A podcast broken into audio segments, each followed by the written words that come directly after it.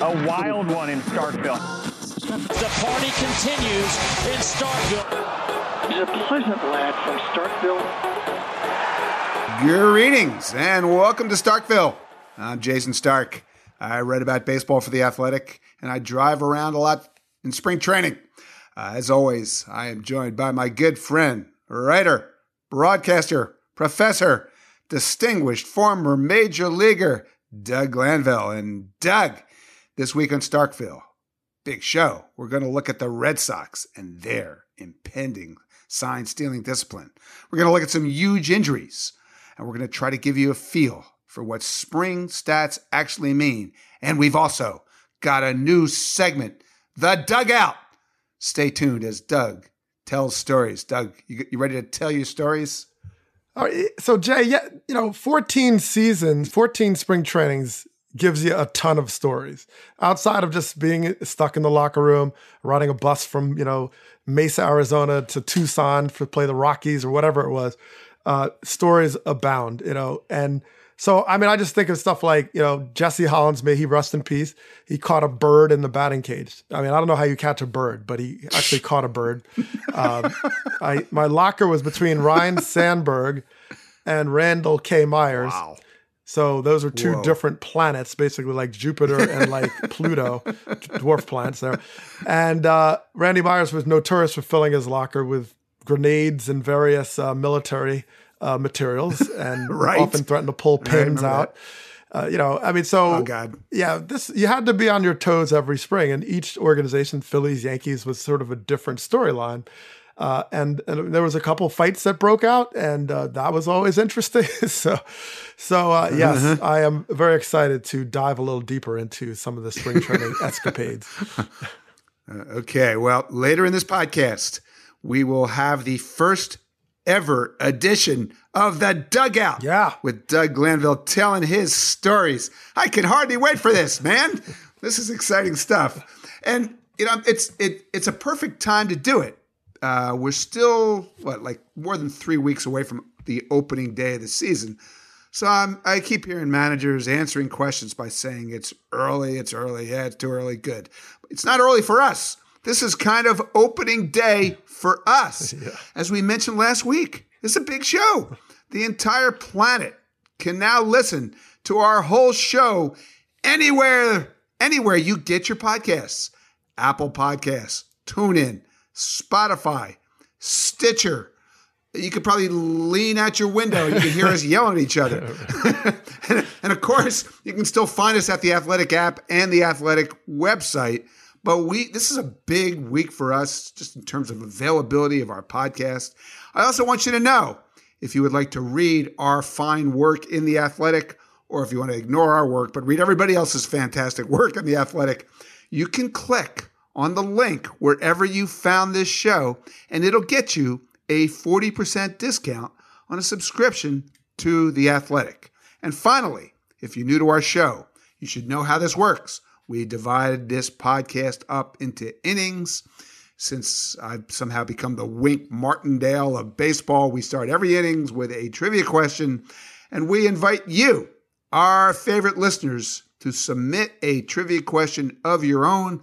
We will tell you how that works later in the show. But we got all the business out of the way, so it's time to play our game.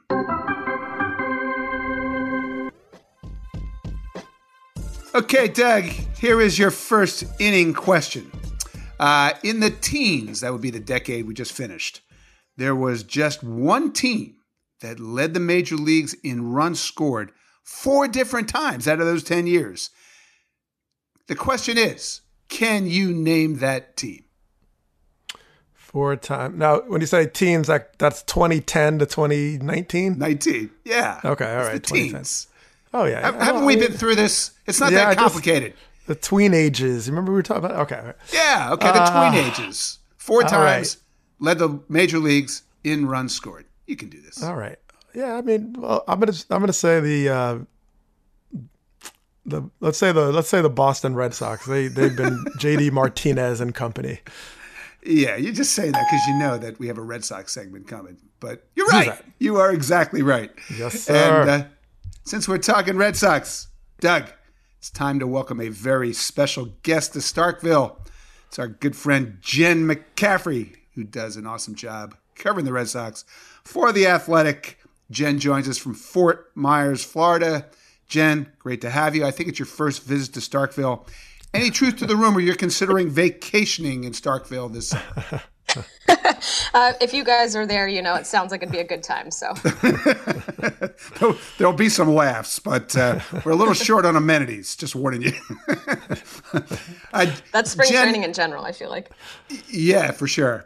Uh, Jen, I have a feeling uh, it's going to be a busy week and a newsy week in Red Sox camp. Uh, you know, we spent a lot of this spring talking about the Astros. It's about to be the Red Sox turn. Um, people in the game seem to be anticipating that any time now we'll be hearing about what penalties the Red Sox are going to face as the result of that baseball investigation into their sign stealing stuff.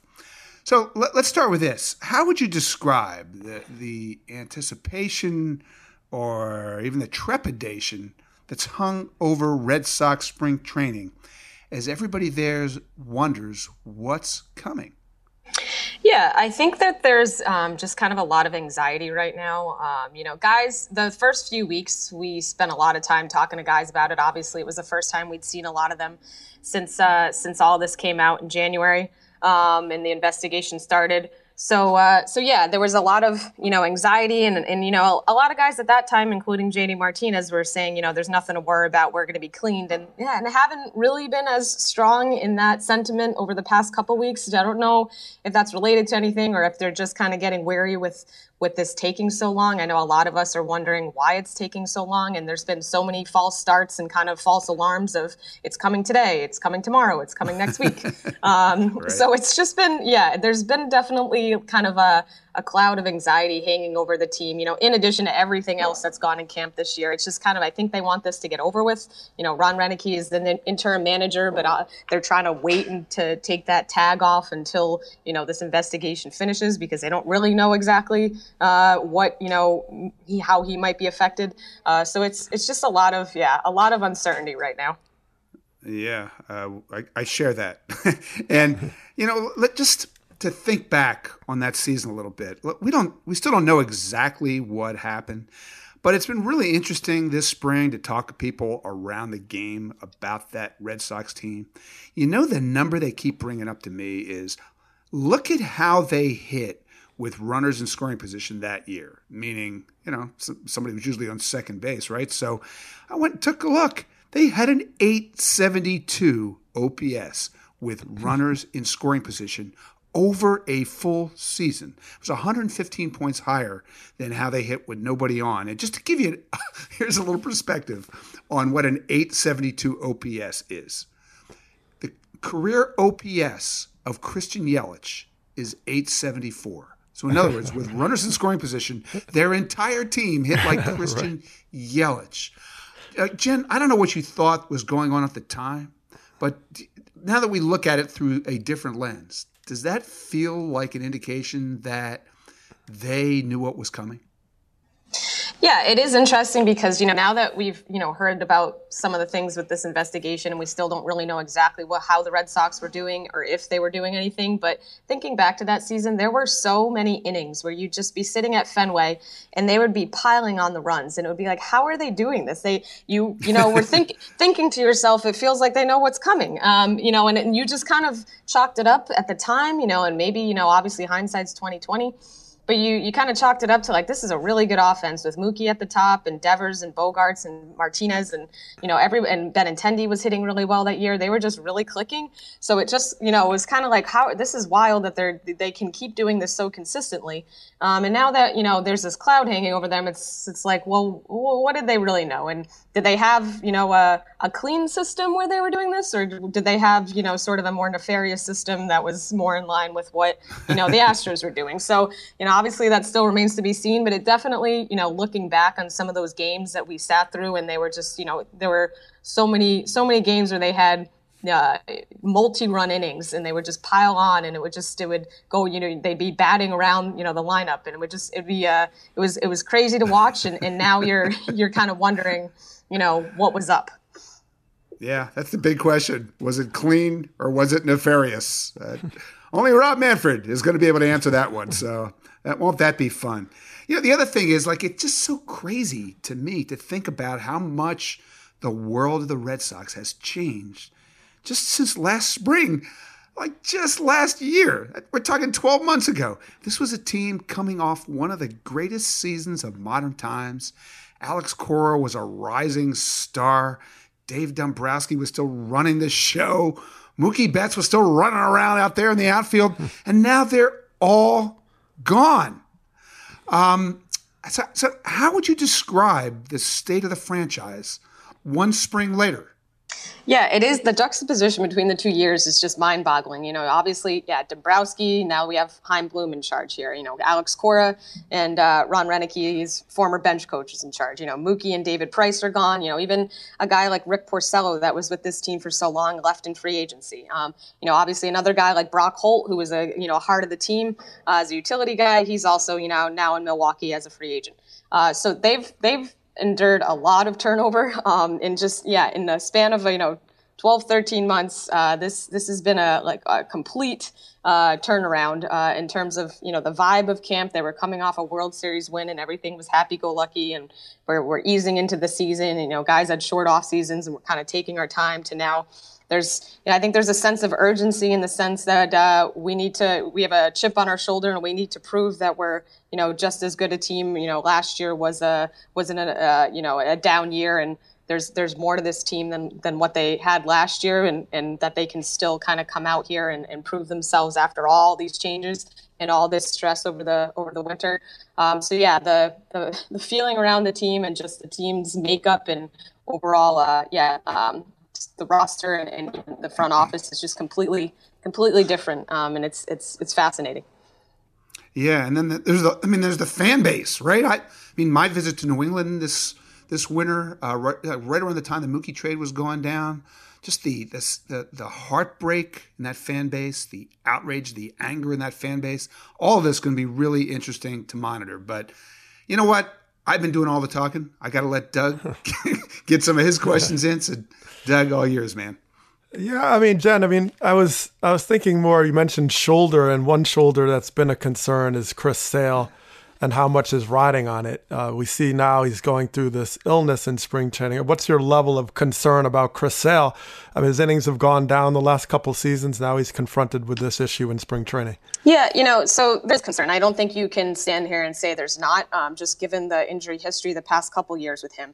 That being said, um, you know, he's never he he went on the injury list in, in August and hasn't you know pitched in a game since then. I uh, had the elbow inflammation and the PRP shot from from James Andrews, um, you know, in August of last year, and took really about three months off. He said he's you know he's never had this kind of stretch off in his entire you know career since he started playing baseball when he was a kid to have this much time without without pitching. And so, if you're looking for silver linings, which I feel like the Red Sox need to at this point, um, in a lot a lot of different ways, he's well rested. You know, the shoulder, the arm, the elbow, everything is well rested.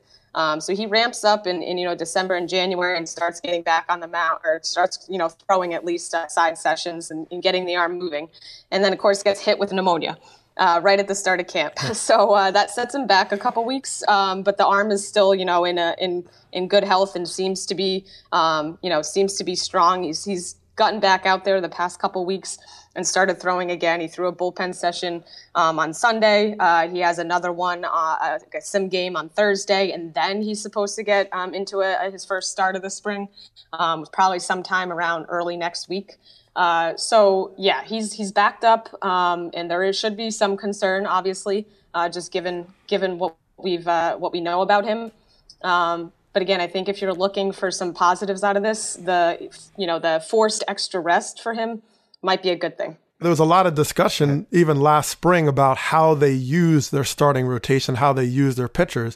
uh, and, and, if anything, the criticism was too much rest. There was a lot of, uh, you know, care taken, and all of a sudden in April we saw the pitching, particularly the rotation, you know, be a complete disaster. Is there anything Roenicke or the strategists with Boston are are trying to do differently in terms of managing those innings in spring training? Yeah, so this year they came in and Roenicke said that they wanted every pitcher to get six starts. Last year they all got around three or four, and some of them were in minor league games and you know on, on the backfields and whatnot. Um, so this year they really want to get these guys six starts, and Eduardo Rodriguez and Martin Perez and uh, Nathan Eovaldi have all gotten two already, um, which is why you know Sale's starting the season the on the injury list because he's a little bit he's about two starts behind, and they really want to make sure that he gets six full starts in so that he can kind of ramp up, um, you know, appropriately and not you know go out there having to throw 60, 70 pitches before he's ready. Um, so I know I know people are frustrated with the fact that he's he's healthy and you know past this pneumonia, but still starting the season. Uh, you know, six or five or six weeks away, uh, four, four, four or five weeks away at this point uh, on the on the injury list. But it really is because of this. You know, they want to be careful with the with the ramp up here and make sure he gets six starts. So I think they learned their lesson from last year of you know they thought they thought it was going to be more helpful for these guys to get um, you know, slower starts into into spring training, coming off of a long long season in 2018, and then of course it backfired with these guys not really being as prepared as they should be. So they're trying to get all these guys six starts, and I think that's kind of where where they are at this point. You, you, know, Jen, we haven't talked to you since the Mookie deal. Uh, here's my read on that trade. I, I, think as the Red Sox looked at the world in January, uh, after all that had happened this winter, they looked at the Yankees and they asked themselves, let's be realistic. What are the chances we're going to be better than that team, even if we keep Mookie? And the answer was, we're not. That those chances are exceedingly low. So if you're playing your whole season just to get into that wild card game, should you hold on to a player like Mookie and just get the draft pick compensation? Or should you try to get some young players back? Should you dump the David Price money? Should you get under the tax threshold and take the long view? And like, let's think about what Chaim Bloom is doing there. He they didn't bring this guy to Boston to keep the band together. He's there to evaluate everything with no emotion, with no attachments to anybody, and do what needed to be done. So that's what he did. What do you think, Jen? Am I reading this right, or was there more going on here than that? So yeah, I think there was, you know, a thought we need to reset at some point. We're gonna, our, you know, our payroll is gonna keep increasing and increasing and increasing. There's also the notion that they they offered Betts you know, three separate times, um, you know, contract extensions, and Betts turned them down. Now, obviously, it probably wasn't the money that that Betts was looking for. I think one of the the reports that the highest report we had gotten was I think 10 years, 300 million, and Betts was hoping to get 420 million over 12 years. Uh, so obviously, that's a big a big gap a big gap there. Um, but uh, so if they weren't going to come to come to terms, um, and they realized they weren't, you know, gonna going to be able to compete for a division and, and, and just going to be trying to fight for the wild card against the Rays here in this in this uh, in the AL East, then why not you know cut things up now? Um, and, and they you know Chaim Bloom, they hired him for a reason, um, like you said, to kind of come in and, and with no attachments, and uh, he did it. And uh, we'll see if how you know it still remains to be seen how this is plays out down the road. Who the you know how how Alex Verdugo fits in Boston, and how you know Jeter Downs and Connor Wong what their careers end up being, um, and and honestly what Price and Mookie do in, in LA. And I'm sure that it'll be. Uh, we'll have to look back on this in a few months and a few years and see, you know, see who, who was right and who was wrong. But, uh, but yeah, I agree with you on that sense. Yeah, you think we'll be talking about this for a while? I, is... I think I think this will be one that's not going to go away for a long time. you know, I was out in Dodger camp a week or so ago, and uh, there was a lot of chatter about this. Right, the guy who failed the physical, Graterol, was in their camp throwing 98 miles an hour, and the guy who passed the physical, Verdugo, is out till May. It's, it's the whole thing is just it's, hard hard to digest. The, the irony is, yeah, definitely, uh, definitely there in all this for sure. Yeah. All right. Well, before we let you go, Jen, I'm gonna make you give us a prediction on the Red Sox season. Isn't that a fun gig? What do, what do you think? Uh, are you looking for like a wins projection or like a wild card playoff, non-playoff? Like, I'll tell you what. It's it's a little early to part, put a number on it, but I'll, I'll let you do this however works for you. All right. I think, you know, so they were an 84 win team last year. I think they might be right around or slightly better than that. Uh, I don't see them, I, if everything goes right. They need Sale to be strong. They need Eovaldi to be strong. They need, uh, they need all these guys to be healthy. Um, obviously, losing Price and, and, and Betts are massive pieces that are hard to replace. But I also think this team is going in with a chip on their shoulder and kind of trying to prove to people that, uh, that they're better than you know what people are putting out to them. They're not. You know, people are saying they're going to be like a 500 team or or low or, uh, or below. I think that they'll. I think that they're going to use this kind of to their advantage. All this, all this uh, frustration and anger over the offseason. I don't think they're going to win the division by any means. Um, they'd really need the Yankees to totally fall off the map. Um, but I think that they might compete for a wild card, uh, one of those two wild card spots. I, I, you know, I don't know if they'll make it, but I think that they'll be in it for a little while at least. Uh, and uh, you know, I think it really just depends on health is one of the key things for them. So we'll see. And maybe maybe that's too much of an optimistic view, and maybe they will end up being like a 65 win team. Uh, but it doesn't. There's a lot of talent here between Bogaerts, you know, Betts, Devers. Obviously, Sale Eovaldi and you know Rodriguez. So there is there is still talent here. They're missing some of those key guys, uh, but I think that they could they could be, you know, good and, and in contention for one of those wild card spots uh, if things fall their way. Yeah, I agree with you. Um, I think they're they're going to be better than people think. And wouldn't that be something if we had like a Red Sox? Oh my goodness! Astros, uh, series this October. no, I, I, yeah. Go ahead. Yeah. Tell me what the you think that would the be. Red Sox, yeah, that that would be. Uh, I don't know. That would that would definitely get people watching. I think. I think uh, I, that would that would be that would that would be a fun series for sure. They play they play the Astros uh, at JetBlue Park for the first time since all this uh, this week. So it's uh, I'm, I'm kind of curious to see to see how that all. Oh, uh, no, pans I don't, I don't imagine that'll get any attention. yeah, All right, sure, Jen, I'm sure it'll just go under the radar. Yeah, Jen, it, it, it's been great having you stop by Starkville. Uh, next time, I promise we'll try to get you access to the concierge lounge or something. but in the, in the meantime, thanks for the insights. thank- Keep up the great work. Thanks, Jen. Thanks so much for having me. Appreciate it, guys. Jen McCaffrey does great work for the Athletic covering that team. So be sure to follow her on Twitter at JC McCaffrey. That's F R E Y. And go to the Athletic Red Sox page and read Jen's work. If you would like to know what's really up with Chris Sale, a guy who got sick in January and is going to miss opening day in March, Jen explains it all right there in the Athletic. So, Doug, Yes. time for the second inning question.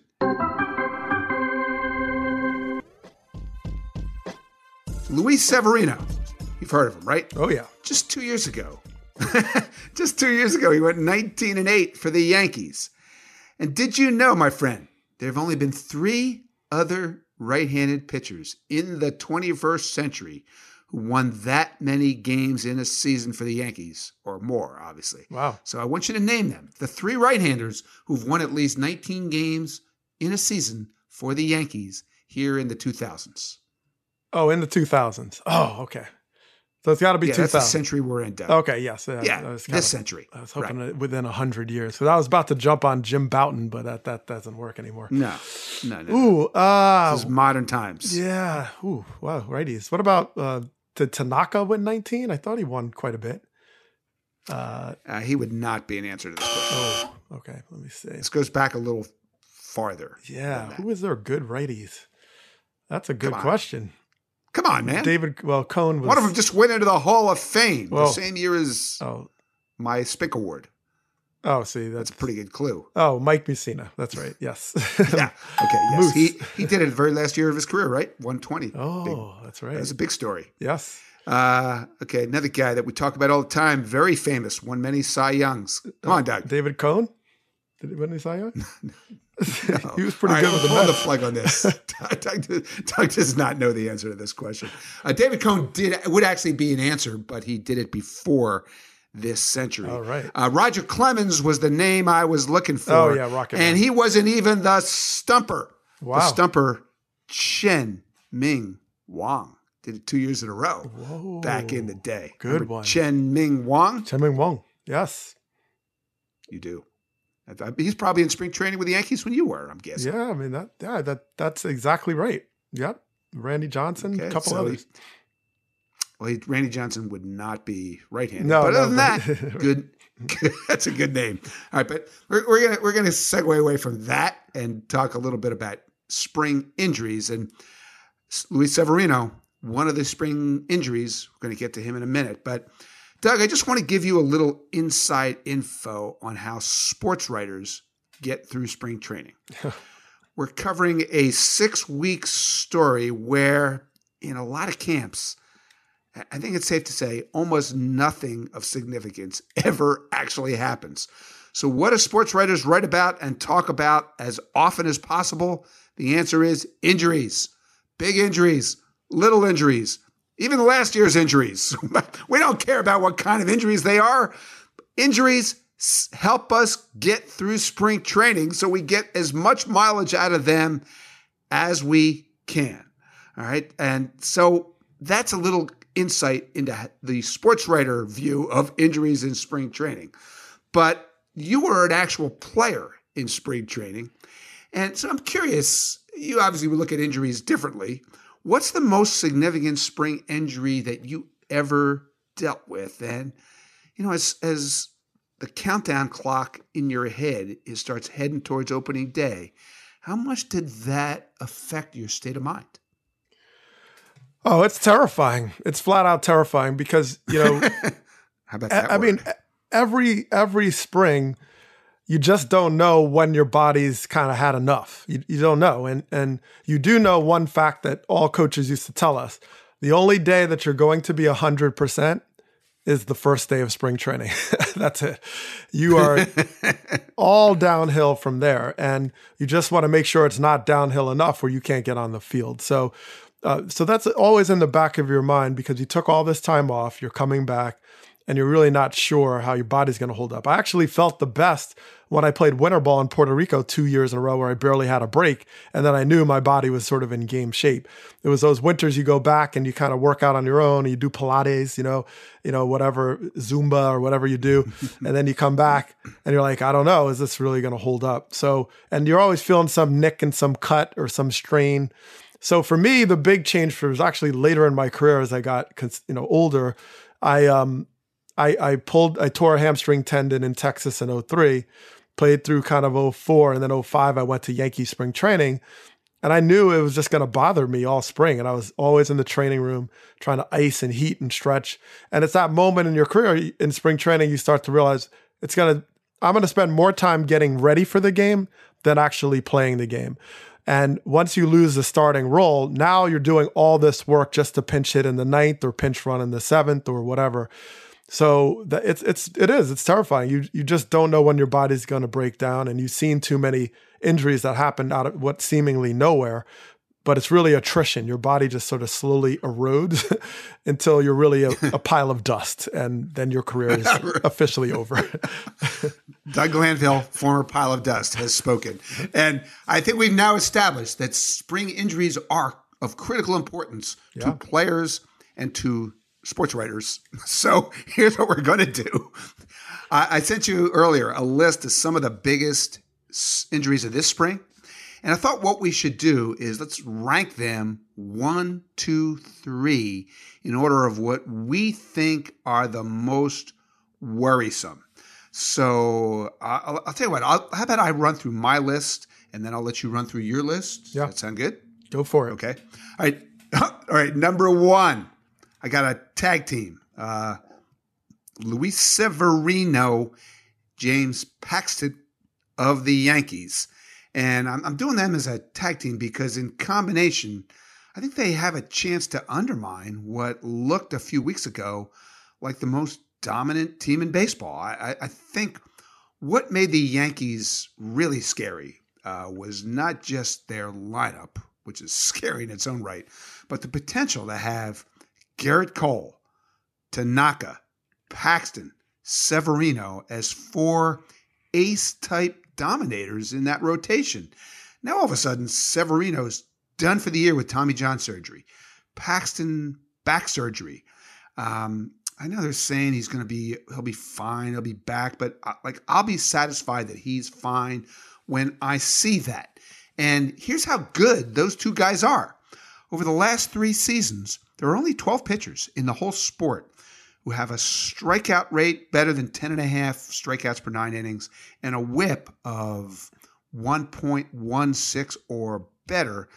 The Yankees were going to have 3 of them one was Gerrit Cole, obviously, but the others, Paxton and Severino. Now, two of them gone or questionable or some combination thereof. So to me, that is a major worry for the Yankees.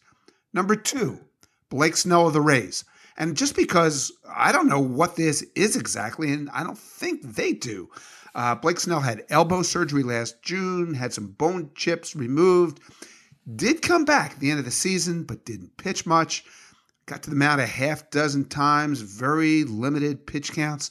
Now he's one start into spring training saying he's feeling some elbow discomfort.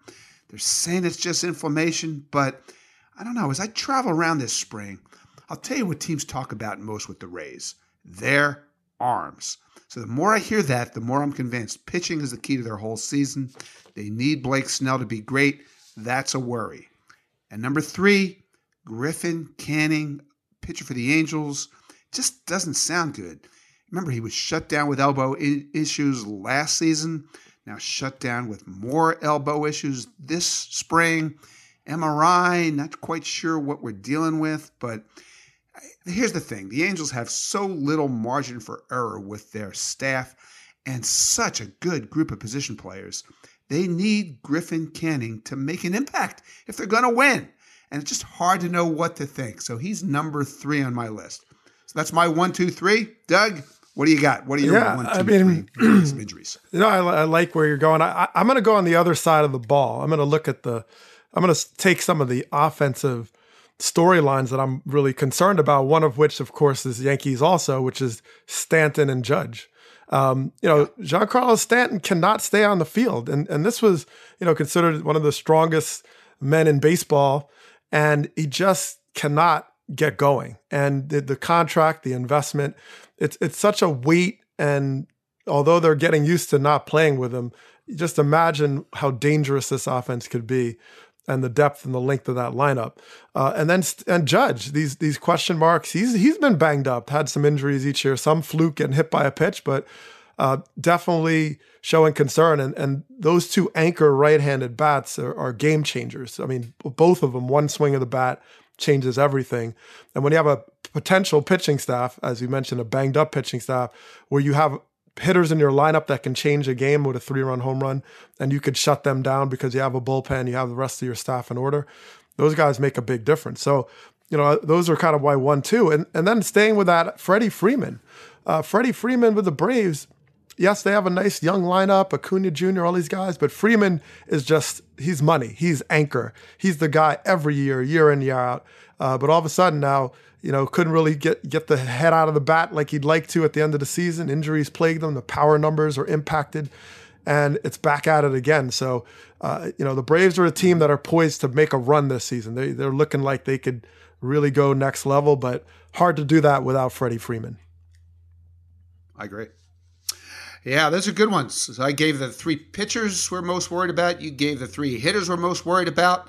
Uh, there's a lot to worry about, Doug. Yes. That's why you need people like us chronicling spring training for the athletic. That's our story, and we're sticking to it. All right, let's go to the third inning trivia question.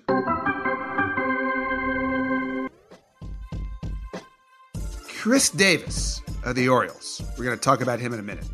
He's had two different seasons where he struck out more than 200 times.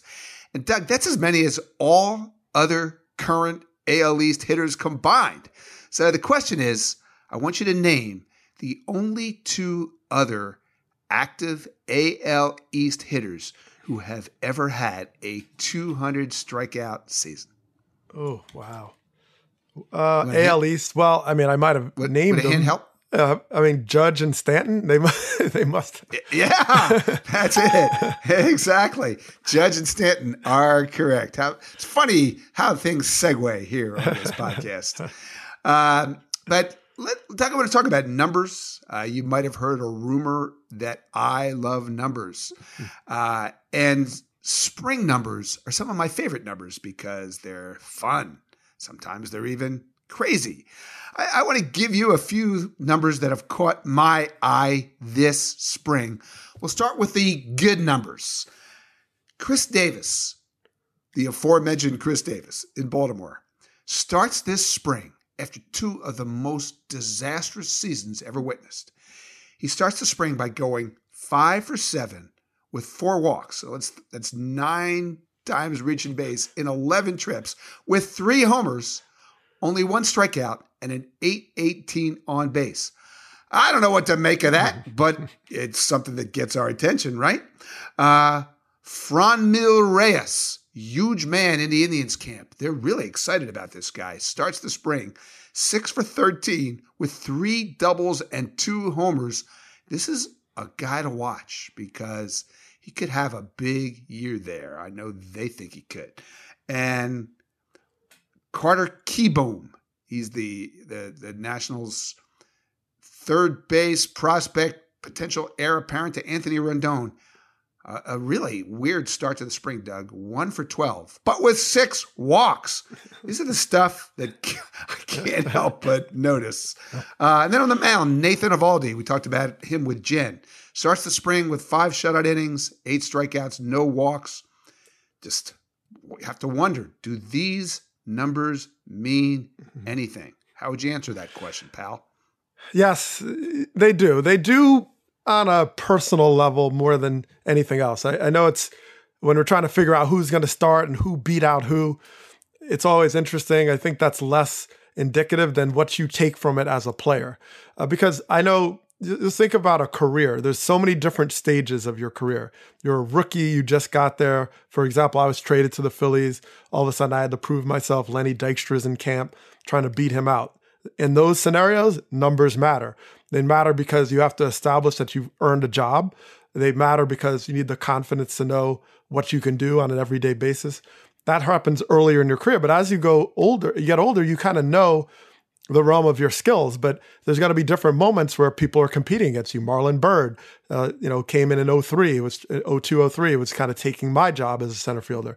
So then all of a sudden the numbers shift. Now you sign a 10 year deal or 12 or whatever Anthony Rendon signed. uh, yeah, you you know they're not going to mean anything. They they they're not because you can just work on things and try new things you know, refine your skills and so on. So uh, it really depends on where you are. I do know unequivocally that confidence matters, and if you gain a lot of confidence, derive a lot from you know just getting on base and looking at the stat sheet, uh, then it really becomes important. It's still an entirely different season when you break camp with all these day games in you know middle of the day different time zones and then all of a sudden it's night games and it's cold. It's a different planet. It's a different adjustment. Uh, so that may well be one of the bigger changes that affect those numbers or dismiss some of the numbers than anything. It's the fact that your environment is completely different when the season starts. So uh, they mean what teams want them to mean. They mean what you want them to mean. And at different times in your career, that will change. Uh, okay, you just made a compelling case for why these numbers are meaningful. I'm about to make a compelling case for why they mean zilch. Okay, you ready for this? You know who led everybody in baseball in spring training homers last year? I bet you don't know. Uh, probably not. Uh, Logan Forsythe. Logan Forsythe. No, no, no he's, I, I, saw him hit a homer just the other day, but uh, he's not the answer. The answer is actually Jung Ho Kang. he hit seven homers last spring for the Pirates. Then what happened when the season started? He hit 169 with one homer and he got released. How about that? You, you know who led all players last spring in batting average? That would be a guy named Robinson Cano. He hit 441 last spring, man. He went 26 for 59. Then the season happened. How'd that go? Uh, Robinson Cano won my first half least valuable player award. so, so I, I, I, know you just said it's a different planet when the season actually starts. It's very important to remind ourselves of that, don't you think? After you hear these numbers, Yeah, no, no doubt. I mean, I think one season I might have led baseball in OPS. I mean, I hit a grand slam and the cycle in the same week. Uh, now, by no stretch was I in the top 10 in OPS at the end of the season. so I fully get it. okay, different planet. Those are the key words. But we love spring training. That's our story. We're sticking to that one too. Uh, let's move along to the fourth inning because this is the inning in which we allow our favorite listeners to become part of this podcast and ask us a trivia question. Uh, we'll tell you how you can become part of this podcast later in the show. But here's the way this works you submit a question, then the evil mayor of Starkville, Cam, Mayor Cam, uh, he'll say, Oh, look at this question. Doug and Jason will definitely get this question wrong. So then we'll ask the question, we'll get it wrong. Uh, we'll make fun of ourselves, you'll make fun of us. But then it'll give us a fun topic to kick around. So that's how it all works. Uh, time for this week's question. Comes from one of our favorite listeners and one of our favorite people, Chris Kamka of NBC Sports Chicago. Uh, a very fun Twitter follow, by the way, at C Kamka, C K A M K A. Chris has a little flair for trivia, so he asks us a question we're definitely going to get wrong. okay, here it is. Over the last 100 seasons, who is the only pitcher who has had a 10 strikeout game for six different franchises? So, double figure strikeout game for six different teams. Yeah, this is hard. So hard. Uh, like Edwin Jackson, he's played for the most teams. Ooh, good Can't one. possibly be him, right? I don't think it could be him. So I try to think about big strikeout pitchers who were hired guns, guys who changed teams a lot. I, here, here's my funky guess. How about a guy you just guessed a little while ago, David Cone? I doubt that's right, but at least it's not crazy to guess him. What, what do you have? you know, I, I'm feeling pretty good about this one because I think, well, Really? first I started thinking Steve Carlton, but you know, at the end of his career, he, you know, because he bounced around, right? Twins, Indians, White Sox, but I don't think he got the Yeah, but he bounced around. He, he bounced around because he wasn't any good. Yeah, he wasn't good at the end. That so I kind of scratched that, but I, you know, I something tells me from spring training. I just mentioned Randy Johnson because, all right, let's think about this: Seattle, Montreal, Houston, right? Hired gun. Who, by the way, I was struck out in that game, so I know he had ten that game. Uh huh. Right. Diamondbacks, yeah. uh, Yankees, and then did he Yeah. play for like the Giants or so? He played it for yeah the Giants, right? He, played. He he did. He did. Right, Uh, and- he and wasn't- they had, like- he wasn't real dominating then, but yeah, no, maybe. but you know, but but in the modern era, you know, ten strikeouts is nothing. So I, I feel like it is like a guy the last fifteen years. So I don't know. I mean, uh, yeah, that, that's that's what I got. I, I can't even think anybody else actually. So- Okay, so Randy Johnson is your answer. David Cone is my answer. Let's Yes. call in the mayor to tell us how wrong we are. Uh, Randy Johnson was a fantastic guest, Doug. He did play for six teams, but topped out at nine strikeouts with the Giants. Oh, come on. Um, nah, not correct. uh, the right answer is Aaron Harang, who pitched for the A's, Reds, Dodgers, Mariners, Mets, and Braves. Amazingly, he had 14 games with 10 plus strikeouts in his career. That was kind of like the heat check in basketball for you guys. You hit three straight, had three straight listener questions right, and this one was just airmailed badly. Oh, this was man. way off. That was total setup. I mean, I was one strikeout away from having. So I, I cannot consider that way off. That is like skimming the teeth right there. Nine strikeouts with the Giants. Come on. Okay. Yeah. All right. uh, Aaron okay, now Aaron Harang is just he's one of my favorite people, very entertaining guy. And I once got a, tr- a, a fantastic spring training column out of him because here's what he did. This was God, this was like maybe 2006 or 7, whatever. He was with the Reds. He led the league in wins and he led the league in strikeouts and he didn't get a single Cy Young vote. And nobody in history had ever done that. So love Aaron Harang, and he had he had a lot of fun with it. I had a lot of fun with it, but we never would have gotten that. I don't. We could have guessed from now until opening day and No not chance. gotten that one. None. And um, you, you know, Doug, we're supposed to use these questions to inspire a little sparkling conversation. But he- here's my thought this week. Speaking of double figure strikeout games, you think maybe that has the makings of a stupid baseball bet for this year? We got to figure out our stupid baseball bet. Maybe we could each pick a division, uh, had the most double digit strikeout games, or pick a team that we think is going to have a bunch of them. Uh, we could even make this like more stupid and bet on which team or division has the fewest double digit strikeout games. What do you like this at all? What do you think? Yeah, yeah. In the strikeout era, it's whether it's we could do it offense or or uh, pitching. Uh, yeah, I think we're on to something. Yeah, let's let's let's sort that out before our uh, next pod. We can sort that out. All right, let, let, all right let, let, let's not decide now. I do want to I want to talk more about this year's stupid baseball bet at the end of this show, but let's think about that. I think there's real possibilities there. But now it's time for your fifth inning question. David Ross is the first guy to manage the Cubs. By manage, I mean full time manager, not interim manager. First guy to manage the Cubs after playing for the Cubs since who? Oh, Actually, all right, Dusty. Da, da, da, go back. Uh, what's his name? Fry and all these. Uh, well, well, there's one guy. I mean, I I certainly think he's an answer. He may not be the reason. What about Lou Piniella? Because he played and he managed. So that, yeah, I don't know. But Is uh, that- right, here's the deal: you have to play for the Cubs. You can't just have played. Oh, he didn't- have played, right? So he never played for the Cubs. But the the answer is a guy who's just as legendary, just as big a character, and that is Don Zimmer. Don Oh. Zimmer played for the Cubs in 1960 and 61, and then almost 30 years later, he became the manager of the Cubs. And uh, in the don't at me portion of this podcast, do not tell me Bruce Kimm is the answer. Bruce Kimm did play and manage the Cubs, but he was just an interim manager, so we're not going to count that one. Got it? Ooh, good Cool. one. Good one.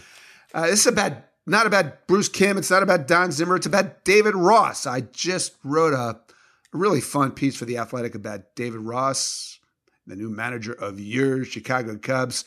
And here's what fascinates me about this pick of David Ross to manage. Uh, we all know David played for the Cubs, but the thing is, that's not all he did. These were not just guys he played with, these were guys he won with. And especially, these were guys he was extremely close with. Doug, the manager of the Cubs, is a guy who was the intern for Rizzo and Bryant at the Bryzzo Corporation. so that, I, that's the, the, the theme of the story is managing your friends a good thing or a bad thing. But before you answer that, I want to tell you a story because this actually happened in Cubs spring training camp. Uh, David Ross is directing his first ever bunt drill as a manager. And here comes the first baseman, the aforementioned Anthony Rizzo. He's got some thoughts on the bunt drill. He decides to tell David Ross the stuff he forgot to include in the bunt drill. So David looks at him and he says, Hey, Anthony, I'll tell you what. How about I manage the team and you play first base? and Anthony Rizzo says, Listen, man, just remember where you came from. You were my intern. so, so like I thought this was fun. It's very entertaining. Uh, it's great to have two guys who have this kind of relationship, but can they transition from a relationship where you know they're they're buddies, they're they're teammates, and now all of a sudden one guy is the manager. Suppose he has to bench Anthony Rizzo. Suppose he has to discipline Anthony Rizzo. Uh, you know, I talked to Joe Torre, who was one of the few guys who've actually done this. Was player for the Mets back in the 70s, then managed the same guys. Told me stories about how he had to release players he played with, call them in and release them. He had to suspend the player he played with.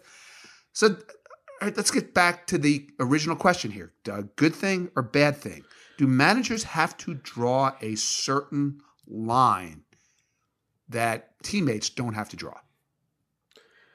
Absolutely, uh, Jay. I mean, it- and this is really surgery. I mean, this is difficult. And Um, it can be done. It can certainly be done, and there's no question that you know Ross has a lot of respect. And even when he played, he was seen almost like a coach and He had was. that level of you know respect. Um, you know, there, so I do think that that plays a role in his ability to transition. That he did come as a veteran who was sort of the twilight of his career. But yeah, you you just mentioned perfect examples: suspending a player, disciplining a player, uh, benching a player for not producing. You know, the guy throws his helmet, whatever. You can't. Yeah, I mean, there's so many things that are going to test your relationship. You know, I know Larry Bowa and Dave Hollins. You know, they like were friends and roommates and all these things. So there's lines have been blurred, but there's something about playing for a team and then shortly thereafter staying in the organization and then transitioning right to being in the leadership position.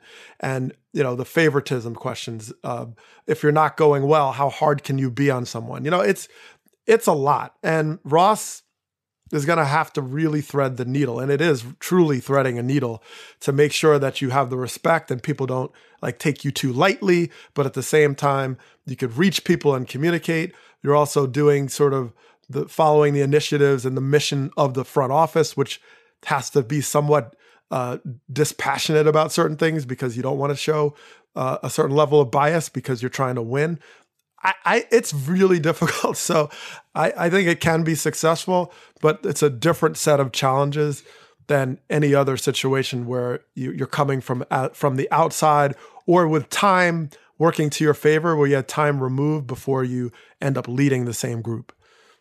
Yeah, I'll, I'll give you another example. Uh, I, and I mentioned this to David when we talked. Uh, this is another Joe Torre story. Uh, Joe told me that when he was managing the Yankees, uh, he managed a guy named Denny Neagle. Remember that?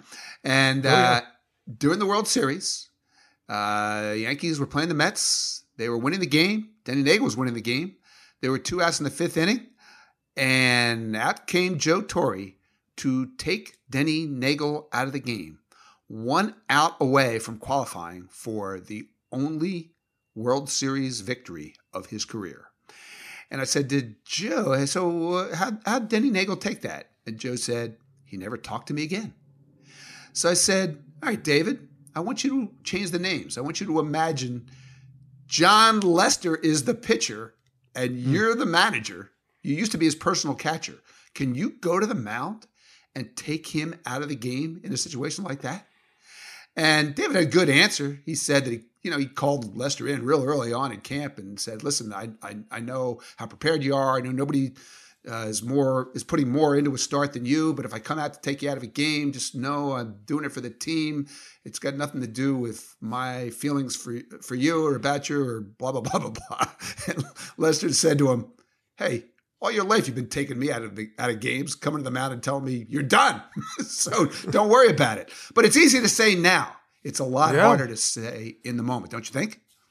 Yeah, I mean, but I, he he probably has to let him know. Look, you could be mad. You could have all just like tell me in the locker room. You know, tell me in my office. You know, whatever it is. You you know, I mean, remember I interviewed for the Rays with Chaim Bloom in Boston in 2014, and one of the questions they asked me was a scenario where you take a pitcher out and in the locker room he makes a scene. He's turning over tables. He's uh so it wasn't about the strategy of actually taking him out as much as how do you handle that. And that's in a situation where you don't have long-standing relationships.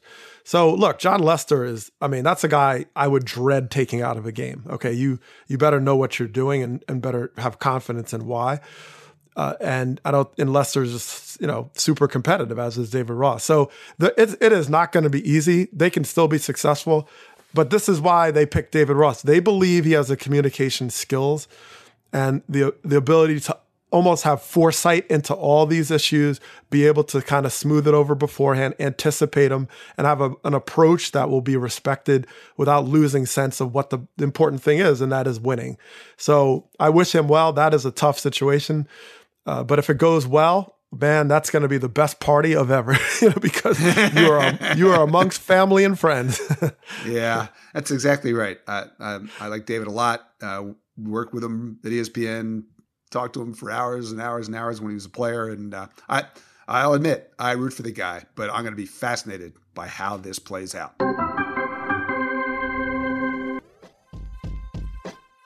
Doug, before we head into the dugout for the sixth inning, I got an Alex Rodriguez trivia question for you. Uh, you'll, you'll, see why in a minute, but in his day, A Rod led the American League in home runs five times.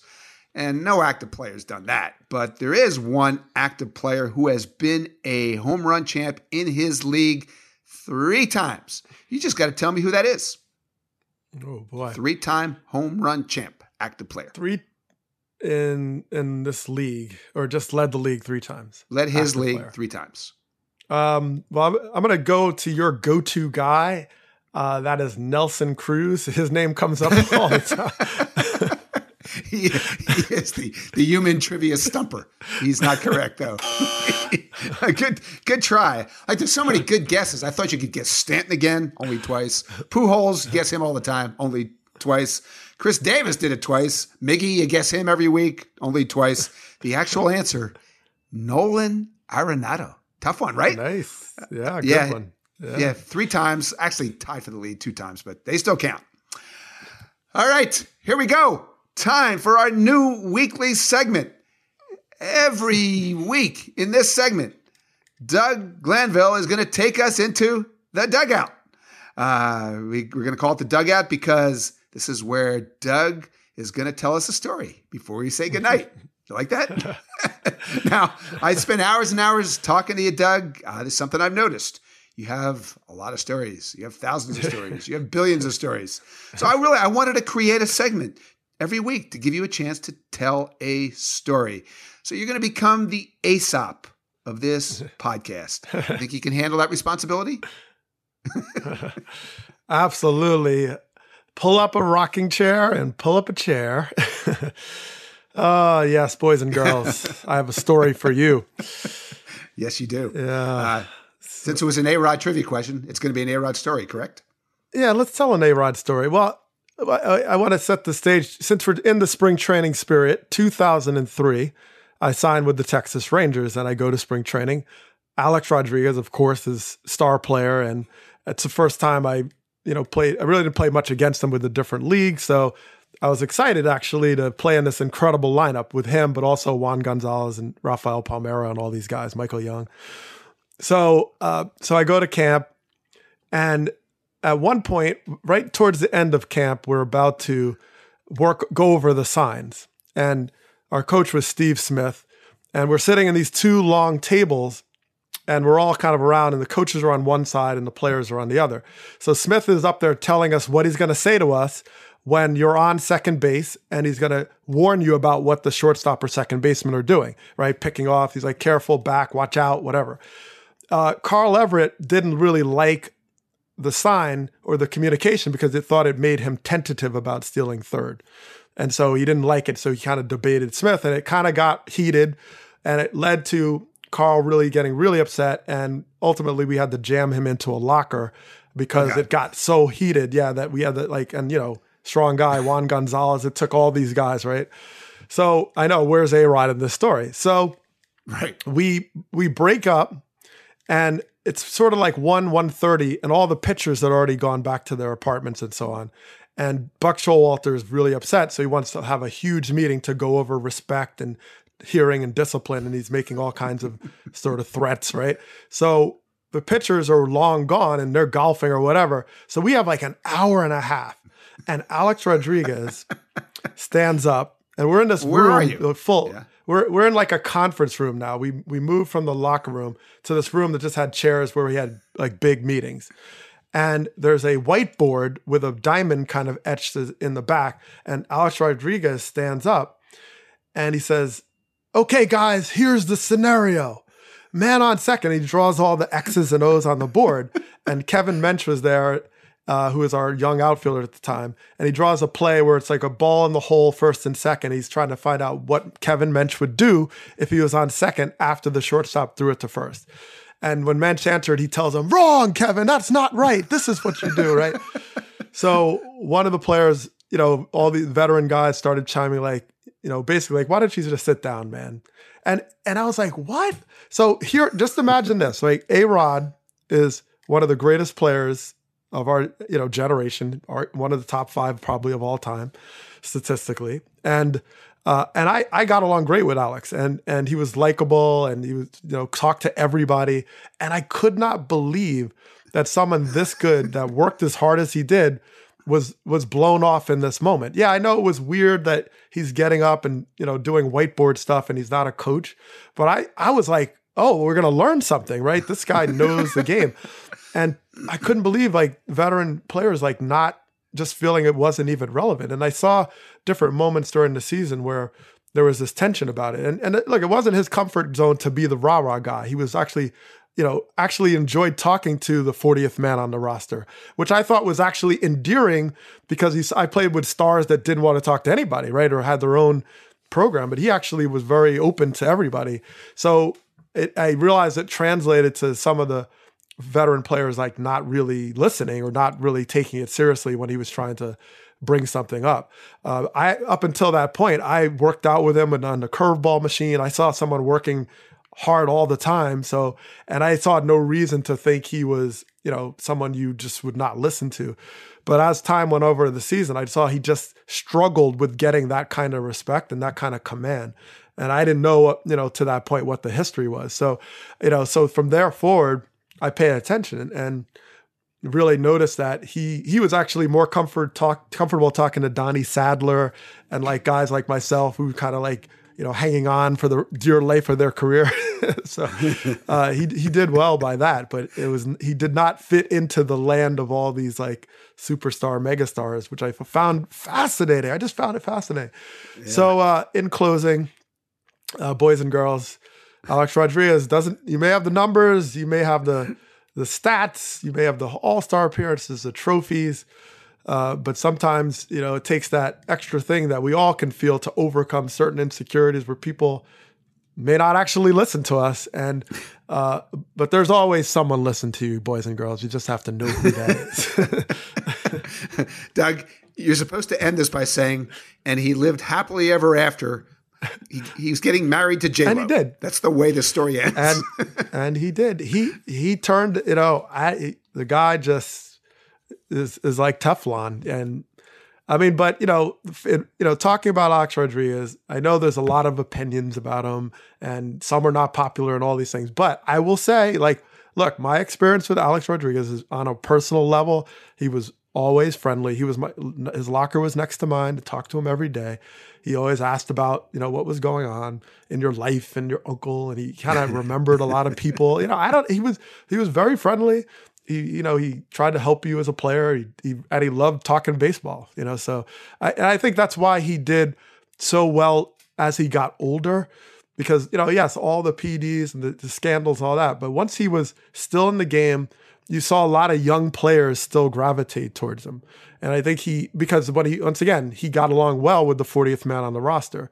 So you saw a lot of players who were younger who kind of had that reset with him and and they just saw him as a guy who really liked mentoring and talking shop all the time. So I think he that gave him sort of like a revolution, like a rebirth in his image and a lot of things. And and he ran with it. He also did run with it. So, you know, there'll always be a lot of opinions. I I get it. I fully get all the controversy. I get all the scandal. Uh, but I can only speak for some of the stuff I saw in the locker room with him as my teammate. So uh, those were those were I had a, I had a good time. I had a lot of fun with them. so. Yeah, when so we now we know that when you apply that expression, he he had trouble commanding the room. Uh, he literally could not command the room. literally, All right. Yeah.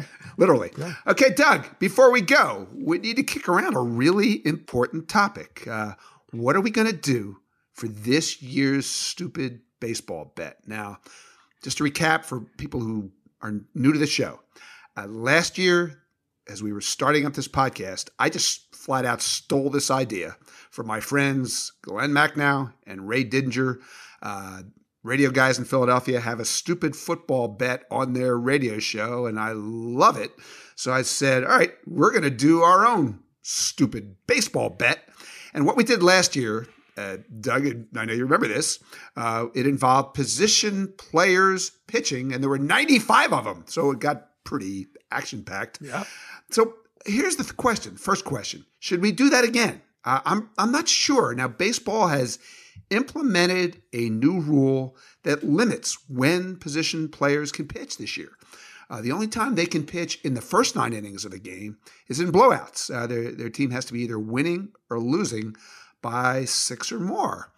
Um, and I know they think this is going to limit the amount of times this happened, but I had my friends from the MLB Network research department look at it. We can only find three games all last year where a position player pitched uh, before extra innings with his team uh, winning or losing by fewer than six runs. So it might not have that big impact at all, which Ooh. means we could still use it. So should we, what do you think? Should we still go this way? Yeah. Yeah, I mean, if like if it, it doesn't, yeah, if it significantly, you know, doesn't reduce them, I, I love it. I mean, it's as stupid as a baseball bat as you can have. it's, it is. It pretty much is. The, the other fun thing about it was like position players don't just pitch like insane stuff happens when they pitch. And so we get to recap that too. Guy comes in and throws 60 pitches or something because he can't get out of the inning. Like I, I did enjoy telling all those stories last year. So we could yeah. we could do it again. In fact, right, wait, remind me what you named the trophy I'm, that, that I'm supposed to get that I still haven't gotten. Um, yeah. Well, there's no trophy for that one because we tied. Remember, so it was a it was Granny Hamner. So it was a, and we a hammer. So we did Doc Grand Hamner or something, and it was Doc, a it was supposed Doc to be a reflex, a, a, golden reflex hammer. Right, but what's the? But I didn't win. I, what was? I, we had a tiebreaker oh, of some kind that I won. So what? What's the? You're sending me a trophy if you allege. Two so trophies. What are you naming it? You got two. You have two trophies. Right, yes, but what's and they are what's, ordered. What's that? What's that one? Oh, the Doc uh, Hamner. No, Doc no you, Hamner. you had a different name for it. oh, the Cy Young Award, S I G H. The Cy go. Young Award is one, and the other is Montezuma's Revenge. okay, that's for so, the that's for the home runs. In so if we're going to have a have an S I G H Young Award, then yes. it's got to involve some kind of pitching. All right, let, yeah, here's that, the thing. That, we're, yes, we were gonna we were gonna decide this this week. Let's let's continue to kick this around and see if there's if we want to go down this road again or do something else. We had fun with it, so let, we'll think about it. In the meantime, right. that's going to do it for this episode yeah. of Starkville. Um, we're going to do this now every week. You'll find us in the Athletic Podcast feed on Tuesday mornings. And just a reminder, we're now available everywhere you get your podcasts. Uh, so that'd be Apple Podcasts, Spotify, TuneIn, whatever. And in between the podcasts, remember to read us on the Athletic website and on the Athletic app. Also, remember you can be part of this podcast. Just submit a trivia question. You can do that via email. Uh, the email address is Starkville with an E, Starkville at theathletic.com, or you can send in these questions via Twitter. If you want to send them to me, direct them to at Jayson ST, J A Y S O N S T, or send them to Doug at at Doug Glanville, D O U G G L A N V I L L E. Hit me up.